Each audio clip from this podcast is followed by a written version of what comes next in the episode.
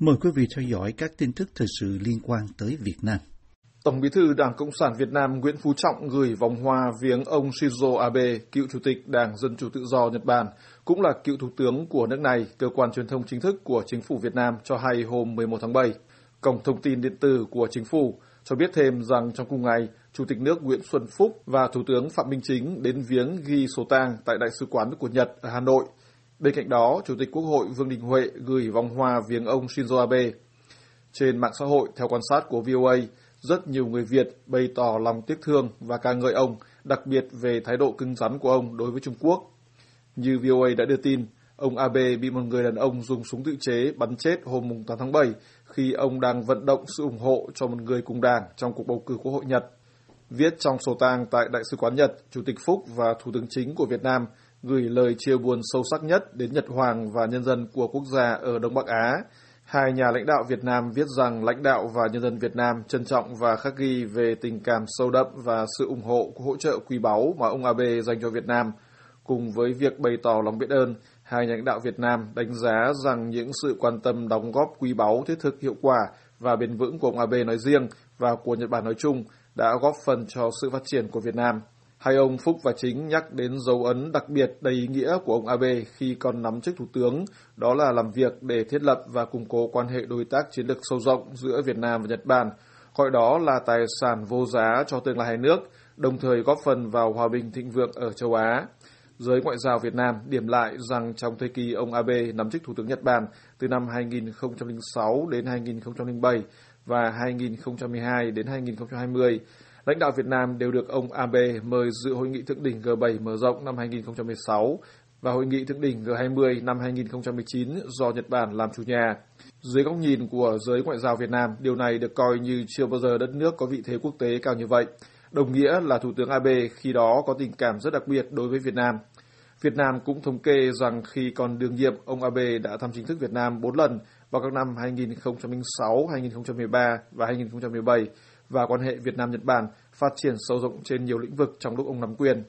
Bên cạnh các thông điệp chia buồn của giới lãnh đạo Việt Nam, trong những ngày qua, trên các trang cá nhân và trang Facebook chính thức của Đại sứ quán Nhật Bản ở Hà Nội, ước tính có hàng chục nghìn người Việt Nam cũng bày tỏ lòng tiếc thương và sự trân trọng dành cho ông Abe, theo quan sát của VOA. Hai cơ quan đại diện ngoại giao của Nhật là Đại sứ quán ở Hà Nội và Tổng lãnh sự quán ở Thành phố Hồ Chí Minh đều mở cửa cho công chúng Việt Nam đến ghi sổ tang tưởng niệm ông Abe trong hai ngày 11 và 12 tháng 7. VOA được biết là có những người đã vượt hàng chục km để đến ghi sổ tang. Amazon, công ty công nghệ đa quốc gia của Mỹ, đang kêu gọi các công ty ở Việt Nam chuyển dữ liệu vào kho lưu trữ đám mây với các máy chủ được đặt ở nước ngoài, trong khi chính phủ Hà Nội yêu cầu họ phải lưu trữ trong nước, theo Nikkei Asia. Tạp chí tiếng Anh chuyên về châu Á của Nhật cho biết rằng Amazon Web Service là công ty đi đầu trong việc tìm kiếm khách hàng sử dụng trung tâm dữ liệu tại Việt Nam. Tuy nhiên, công ty điện toán đám mây lớn nhất thế giới đang mở rộng thị trường ở Việt Nam trong khi Hà Nội thắt chặt các quy định về lưu trữ dữ liệu tại địa phương. Amazon hồi tháng 3 vừa qua công bố sẽ xây 10 trung tâm dữ liệu cho dịch vụ Amazon Web Service tại 6 quốc gia châu Á-Thái Bình Dương, trong đó có Việt Nam. Amazon Web Service là trung tâm dữ liệu địa phương có quy mô nhỏ hơn so với các trung tâm dữ liệu chuẩn được gọi là Mega Center của Amazon theo VNB News. Vẫn theo tờ báo này, Hà Nội là một trong các địa điểm mà Amazon công bố sẽ xây dựng trung tâm dữ liệu địa phương và Việt Nam là một thị trường hứa hẹn rất tiềm năng cho các công ty cung cấp dịch vụ điện toán đám mây. Trong khi Amazon Web Service có máy chủ đám mây được đặt bên ngoài Việt Nam, chính phủ Hà Nội lại muốn các nhà cung cấp dịch vụ lưu trữ dữ liệu chặn nội dung người dùng bị coi là bất hợp pháp, một điều mà các nhà cung cấp gọi là không khả thi về mặt kỹ thuật, theo Nikkei.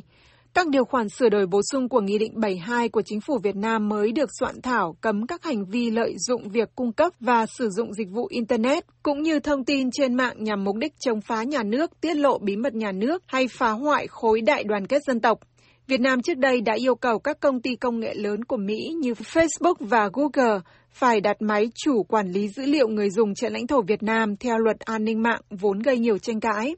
Giám đốc giáo dục đào tạo của Amazon Web Service ở khu vực ASEAN, Emmanuel Pillai nói với Nikkei rằng bảo mật là ưu tiên hàng đầu của công ty này và rằng Amazon muốn tuân thủ các quy tắc và quy định của chính phủ bất cứ nơi nào công ty hoạt động, nhưng cũng muốn đảm bảo rằng dữ liệu của khách hàng được bảo vệ. Dự thảo sửa đổi bổ sung của Nghị định 72 cũng cấm các công ty thực hiện việc truyền dữ liệu xuyên biên giới mà không được phép. Theo Nikkei, Liên minh phần mềm, một, một nhóm vận động hành lang bao gồm Amazon Web Service, SAP và Cisco nói rằng chính sách mới được đề xuất này sẽ mâu thuẫn với các cam kết thương mại của Việt Nam. Ngành công nghiệp điện toán đám mây ở Việt Nam cũng đang gặp vấn đề với dự thảo sửa đổi bổ sung của Nghị định 72, trong đó yêu cầu chặn nội dung của khách hàng bị chính phủ cho là bất hợp pháp. Một nhà quản lý chính sách tại Liên minh phần mềm Tan San Hong cho biết trong một bức thư gửi Bộ Thông tin và Truyền thông rằng điều này về mặt kỹ thuật và thực tế là không khả thi, theo Nikkei. Bức thư được Nikkei trích dẫn nói rằng trung tâm dữ liệu và các nhà cung cấp dịch vụ điện toán đám mây bị ràng buộc bởi các nghĩa vụ hợp đồng và đặc biệt là bị hạn chế quyền truy cập và dữ liệu của khách hàng doanh nghiệp của họ. Bộ Thông tin và Truyền thông cho biết thị trường dữ liệu và điện toán đám mây của Việt Nam đạt giá trị 196 triệu đô la vào năm 2020 và sẽ tăng gấp 3 lần vào năm 2026. Theo Nikkei, Amazon khi tham gia vào thị trường Việt Nam sẽ cạnh tranh với các công ty trong nước như Việt Nam, FPT và VNG. Các công ty Việt Nam chiếm 19,7% thị trường điện toán đám mây trong nước, với mục tiêu nâng con số này lên 70% theo một bản tin đăng ngày 23 tháng 11 năm ngoái trên trang web của Bộ Thông tin và Truyền thông. Một đại diện Bộ Công an Việt Nam cho hay hôm 11 tháng 7 rằng bộ này xác định được ít nhất có 10 người tung tin thất thiệt là tỷ phú đình đám Phạm Nhật Vượng bị cấm xuất cảnh và những người này sẽ bị nhà chức trách xử lý. Nhiều báo quốc doanh trong đó có tuổi trẻ, thanh niên và pháp luật Thành phố Hồ Chí Minh dẫn lời người phát ngôn Bộ Công an Trung tướng Tô Ân Sô cho biết một trong số 10 người tung tin đồn là Tô Vĩ Hoàn, 38 tuổi ở Hà Nội. Những người còn lại sống ở 7 tỉnh thành khác, nhưng Bộ chưa đưa ra danh tính của chính người đó. Theo tướng Sô, Hoàn và 9 người bị cáo buộc là đã tung tin thất thiệt liên quan đến tập đoàn Vingroup, trong đó có tin đồn rằng chủ của tập đoàn là tỷ phú Phạm Nhật Vượng bị cấm xuất cảnh. Hành vi của họ ảnh hưởng đến uy tín, quyền lợi, lợi ích hợp pháp của doanh nghiệp, tác động xấu đến thị trường chứng khoán, các bản tin dẫn lời ông Sô cho hay. Vingroup, tập đoàn được xem là lớn nhất của người Việt ở Việt Nam, có tổng tài sản lên đến hơn 427.000 tỷ đồng, vốn chủ sở hữu đạt trên 159.000 tỷ đồng. Tập đoàn có mảng kinh doanh chính là bất động sản đã báo lỗ hơn 7.500 tỷ đồng trong năm 2021 với lý do phải chi nhiều khoản ngoài kế hoạch vì dịch COVID-19 cũng như vì đóng cửa hoạt động chế tạo ô tô chạy xăng. Tính đến tháng 4 năm nay, chủ của tập đoàn ông Phạm Nhật Vượng tiếp tục duy trì vị thế người giàu nhất Việt Nam trong nhiều năm với khối tài sản của riêng ông đạt 6,2 tỷ đô la, mặc dù tài sản của ông bị sụt giảm đáng kể so với mức 7,4 tỷ đô la mà ông có vào cuối năm 2021. Với số tiền đó, ông Vượng đứng thứ 411 trong số các vị tỷ phú hàng đầu thế giới theo bảng xếp hạng của tạp chí Forbes Mỹ. Tin đồn ông Vượng bị cấm xuất cảnh đã lan truyền trên mạng xã hội trong những ngày cuối tuần, theo quan sát của VOA. Vào ngày đầu tuần 11 tháng 7, giao dịch trên thị trường chứng khoán của Việt Nam ghi nhận các mã cổ phiếu chủ chốt thuộc tập đoàn Vingroup sụt giảm từ gần 2,5% đến hơn 5% vì tin đồn, nhưng sau đó đã phục hồi khi công an bác tin đồn. Mặc dù vậy, vào cuối phiên giao dịch, các mã cổ phiếu của Vingroup vẫn mất giá từ sấp xỉ 1% đến hơn 3%. Theo tìm hiểu của VOA, trong một cuộc giao lưu giữa tỷ phú Vượng với tập đoàn viễn thông hùng mạnh Viettel thuộc quân đội Việt Nam hồi tháng 7 năm 2016. Khi được cử tọa hỏi về nỗi sợ lớn nhất về tương lai kinh doanh, ông Vượng trả lời. Chúng ta làm Việt Nam thì vô cùng nhiều nỗi sợ hãi, vô cùng nhiều khó khăn. Cái này không thể kể hết được. Đột nhiên có ai đấy khó ở thì cũng chết. Những cái nỗi sợ hãi vô hình đấy, nó là thường xuyên. Mà chúng ta phải tìm cách củng cố cả về câu chuyện pháp lý, cả về, về câu chuyện xã hội, vân vân để làm sao để nó giảm thiểu cái đấy thôi. Vẫn trong câu trả lời, tỷ phú Vượng nói tiếp. Nỗi sợ hãi lớn nhất đúng là bây giờ là Vingroup là một doanh nghiệp tư nhân rất lớn trong con mắt của nhiều người. Thế thì như vậy là ở đây chẳng hóa là bọn này ăn trộm ăn cắp được hay sao? Họ đâu có cần quan tâm, đâu cần biết rằng đấy là là công sức, đấy là trí tuệ, đấy là cả một cái cái nỗ lực vô cùng lớn của cả một hệ thống. Sau đó, ông Vượng đưa ra các ví dụ minh họa về những khó khăn mà ông và tập đoàn phải giải quyết trong quá trình kinh doanh, trong đó có những dự án mua xong vứt đi, mất hàng trăm, thậm chí hàng nghìn tỷ. Kết thúc câu trả lời, ông Vượng nói. Tôi tôi tin rằng là với cái tâm của mình như thế, rồi cái những cái việc mình nỗ lực mình làm cho xã hội thì chắc chắn là mình có một cái sự ủng hộ rất lớn ở trong xã hội và không phải một vị nào đấy khó ở thì có thể làm gì được mình Việc xuất hiện tin đồn có lệnh cấm xuất cảnh hoặc lệnh bắt giam các doanh nhân hay quan chức đình đám ở Việt Nam không phải là hiếm có trong những năm gần đây, trong bối cảnh chiến dịch chống tham nhũng của Đảng Cộng sản được đẩy mạnh. Các tin đồn này thường bị Bộ Công an hoặc một nhà chức trách Việt Nam lên tiếng bác bỏ. Tuy nhiên, thực tế cho thấy là trong một số trường hợp, chỉ ít ngày sau khi tin đồn bị phủ nhận, các cơ quan nhà nước thực sự đã truy tố bắt giam những nhân vật được nêu tên. Gần đây nhất đó là trường hợp tỷ phú Trịnh Văn Quyết và những người lãnh đạo tập đoàn Tân Hoàng Minh. Sau nhiều phản đối từ công chúng và gia đình nạn nhân, Tòa án Nhân dân thành phố Hồ Chí Minh hôm 11 tháng 7 cho biết sẽ đưa ra xét xử công khai vụ bé gái 8 tuổi bị bố đẻ và người tình bạo hành đến tử vong thay vì xét xử kín như quyết định trước đây.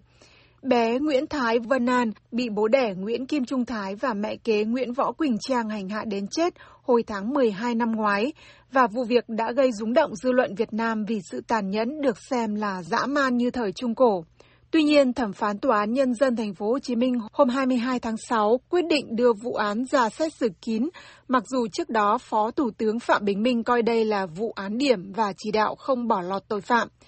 Nhưng quyết định xử kín vụ án này đã vấp phải nhiều chỉ trích và phản đối từ công chúng cũng như gia đình của cháu bé. Nhiều người dùng mạng xã hội trong những tuần qua lên tiếng kêu gọi xét xử công khai phiên tòa và cho rằng xét xử kín vụ gì kẻ với sự đồng thuận của bố đẻ bạo hành bé gái 8 tuổi dẫn đến tử vong là không phù hợp với quy định của pháp luật. Khi đưa ra quyết định xử kín, Tòa án Nhân dân thành phố Hồ Chí Minh cho rằng vụ án liên quan đến người chưa thành niên, tức dưới 18 tuổi. Theo luật sư Nguyễn Anh Thơm, một trong bốn người bảo vệ quyền lợi cho cháu Vân An, gia đình nạn nhân không yêu cầu xử kín. Nói với truyền hình Quốc hội Việt Nam, luật sư Thơm cho rằng xét xử kín chỉ dành cho các trường hợp trong đó nạn nhân là người dưới 18 tuổi bị xâm hại tình dục, bị bạo hành hoặc bị mua bán và hiện đang còn sống để bảo vệ nạn nhân không bị áp lực tâm lý. Trong vụ án hiện tại, theo luật sư Thơm, bé Vân An đã tử vong nên xét xử kín là không phù hợp. Vẫn theo vị luật sư của đoàn luật sư thành phố Hà Nội, do vụ án bé Vân An được xác định là án điểm mà bị xử kín, thì công tác tuyên truyền phòng chống tội phạm không có hiệu quả và sẽ dẫn đến không đạt được yêu cầu chính trị địa phương và cả nước trong việc gian đe, phòng ngừa tội phạm xâm hại quyền trẻ em. Gia đình cháu Vân An hôm 2 tháng 7 cũng gửi đơn đến các cơ quan chức năng đề nghị đưa vụ án ra xét xử công khai theo dân Việt. Trước những áp lực này, Tòa nhân dân thành phố Hồ Chí Minh hôm 11 tháng 7 quyết định sẽ xử công khai vụ án, trong đó bị can Thái, cha của bé Vân An, bị truy tố hai tội danh gồm hành hạ người khác và che giấu tội phạm, với tổng hợp khung hình phạt cao nhất là 8 năm tù và bị can Trang, người tình của Thái bị truy tố hai tội gồm giết người và hành hạ người khác, với tổng hợp khung hình phạt cao nhất là tử hình. Quyết định được luật sư Thơm công bố trên trang Facebook cá nhân cho biết phiên tòa xét xử sơ thẩm sẽ diễn ra tại phòng xử án tòa nhân dân thành phố Hồ Chí Minh tại quận 1 ngày 21 tháng 7. Theo cáo trạng được Zing News trích dẫn, bị can Trang 26 tuổi đã dùng hung khí nguy hiểm đánh đập vào vùng trọng yếu của bé Vân An một cách dã man, tàn nhẫn trong gần 4 giờ dẫn đến việc bé tử vong ngày 22 tháng 12. Trước đó có những ngày bé Vân An bị người tình của cha đánh trong tình trạng không mặc quần áo và bị bắt chui vào chuồng chó, quỳ gối trong đó. Trong khi đó, vẫn theo cáo trạng, bị can Thái, 36 tuổi, chứng kiến người tình nhiều lần đánh đập, hành hạ con gái đẻ của mình, nhưng không can ngăn mà còn tham gia đánh đập, hành hạ bé Vân An liên tục trong các ngày từ mùng 7 đến 12 tháng 12 năm 2021. Theo giám định pháp y, cơ quan chức năng xác định bé Vân An tử vong do phủ phổi cấp và sốc chấn thương. Quỹ Nhi đồng Liên Hợp Quốc UNICEF hồi đầu năm nay bày tỏ quan ngại sâu sắc về vụ bạo hành đến chết bé Vân An và kêu gọi Việt Nam không khoan nhượng với bạo lực cũng như phải có một hệ thống bảo vệ mạnh mẽ hơn cho phụ nữ và trẻ em. Khi chỉ đạo về việc không bỏ lọt tội phạm trong vụ sát hại bé Vân An hồi tháng 12 năm ngoái, Phó Thủ tướng Minh đã yêu cầu các cơ quan liên quan xử lý nghiêm các trường hợp vi phạm, kiên quyết xử lý các tổ chức cá nhân có hành vi bao che, chậm trễ hoặc không xử lý các vụ hành hạ xâm hại trẻ em. Ở Sài Gòn từng có một địa chỉ là nơi yểm trợ các quý ông thương phế binh Việt Nam Cộng Hòa thời hậu chiến. Đó là nhà thờ Đức Mẹ Hằng Cứu Giúp tại số 38 Kỳ Đồng. Trong nhiều năm liền, nơi đây đã tổ chức các sinh hoạt yểm trợ với những buổi gặp gỡ, Linh Mục Trương Hoàng Vũ kể. Tôi là Linh Mục Du Xe Trương Hoàng Vũ, người à, phụ trách chương trình tri ân thương phái binh Việt Nam Cộng Hòa do dòng Chúa cô Thế Cần Giờ tổ chức. Năm nay là bước sang năm thứ 10 của chương trình này. Trước đây chương trình ở Kỳ Đồng, số 38 Kỳ Đồng. Nhưng từ khi tôi được chuyển về à, giáo sứ Cần Giờ huyện Cần Giờ thì chương trình à, quy tụ về ở đây Ờ, chương trình của chúng tôi hiện nay thì ờ, có khoảng 6.000 thương phế binh ghi danh tham gia vào chương trình. Chương trình hỗ trợ cho quý thương phế binh đó là hàng năm, đó là món quà xuân, bên nhau đi nốt cuộc đời. Món quà xuân thì trị giá là 2 triệu 500 ngàn đồng. Nghĩa cử tương thân, tương trợ của chương trình là một hồi ức khó phai với người lính thủy quân lục chiến Đinh Văn Hoàng. Lúc ờ, cách mấy năm về trước tôi có ờ, tới nhà thờ chú Quốc Thế, ông cha Thanh, à, nhiều ông cha để giúp đỡ cho anh em thương phế binh Việt Nam Cộng Hòa. Thì à, ăn một bữa cơm ngon, à, tụ họp rồi lãnh quà là một người được mấy triệu. Ông Hoàng nói thêm rằng không biết bao nhiêu sách báo đã viết về cuộc chiến Việt Nam đã chấm dứt gần nửa thế kỷ nhưng vẫn còn nhiều điều chưa thể hiểu hết về cuộc chiến này, dù đó là bên thắng hay bên thua, hoặc những người vô can đứng giữa hai làn đạn.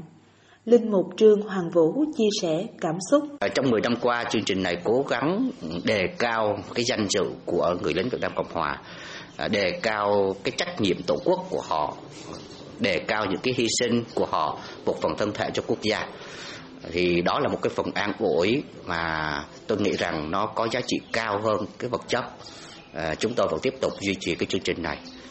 Có lẽ những thân phận thương phế binh thời hậu chiến không nghĩ lại có ngày hạnh ngộ cựu binh đinh văn hoàng kể. Tôi có gặp đồng đội các tiểu quân lục chiến là binh chủng tiểu đoàn 1, tiểu đoàn 2, tiểu đoàn 3, tiểu đoàn 4,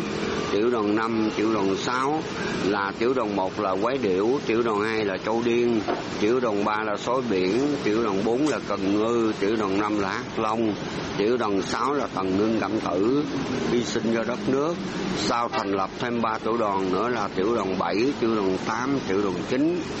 tiểu đoàn 8 là ó biển, những hình ảnh kiêu hồn giờ như sống lại qua lời nhắc kể khi được dịp hàng huyên như vậy sau hàng chục năm hậu chiến. Nhưng điều lớn lao hơn là những con người từ lịch sử của một cuộc chiến tranh gặp nhau, họ thanh thản vì thấy mình được trả lại phẩm giá, Cựu chiến binh Đinh Văn Hoàng xúc động. Ôm nhau mà khóc ở tại nhà thờ chú Quốc Thái, nhớ lời dị dạng cùng chung một binh chủng. Thì anh em thuộc những bài ca của người chiến sĩ Việt Nam Cộng Hòa, cứ ca. Đây là tiếng vui lên đoàn cà biệt quai hùng, lính mũ xanh đây người trai anh dũng cương quyết tranh đấu không ngừng. Chia sẻ tinh thần và vật chất với người thương phế binh cùng gia quyến là điều mà Linh Mục Trương Hoàng Vũ muốn kêu gọi. Tôi ước mong rằng sẽ có nhiều nhóm, nhiều hội đoàn cùng chung tay góp sức để mà à, thực hiện cái nghĩa cử nhân đạo này vươn rộng ra hướng đến những người người vợ của các thương phế binh hoặc là những người quả phụ của những người tự sĩ Việt Nam Cộng Hòa hoặc là những người con cháu của họ đặc biệt là những người cháu của họ. Người cháu là thế hệ thứ ba đó. Thì hiện nay cũng là đang bước vào cái tuổi thanh niên hoặc là những tuổi đang còn đi học mà à, những người nào mà có khả năng về học đại học đó thì tôi nghĩ rằng à, nhiều cái tổ chức nhân đạo khác có những cái quỹ như là học bổng trợ giúp cho cháu của những người thương phế binh Ba năm trước do có việc thay đổi nhiệm sở theo quy định nội bộ của tôn giáo nên các họp mặt thường niên này tạm khép lại. Tuy vậy, nhóm thiện nguyện vẫn tiếp tục công việc hỗ trợ với hy vọng rồi sẽ đến ngày các quý ông thương phế binh lại hạnh ngộ.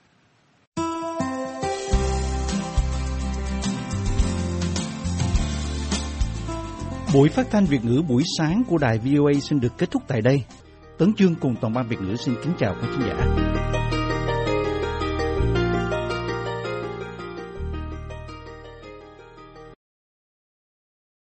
This program has come to you from the Voice of America, Washington.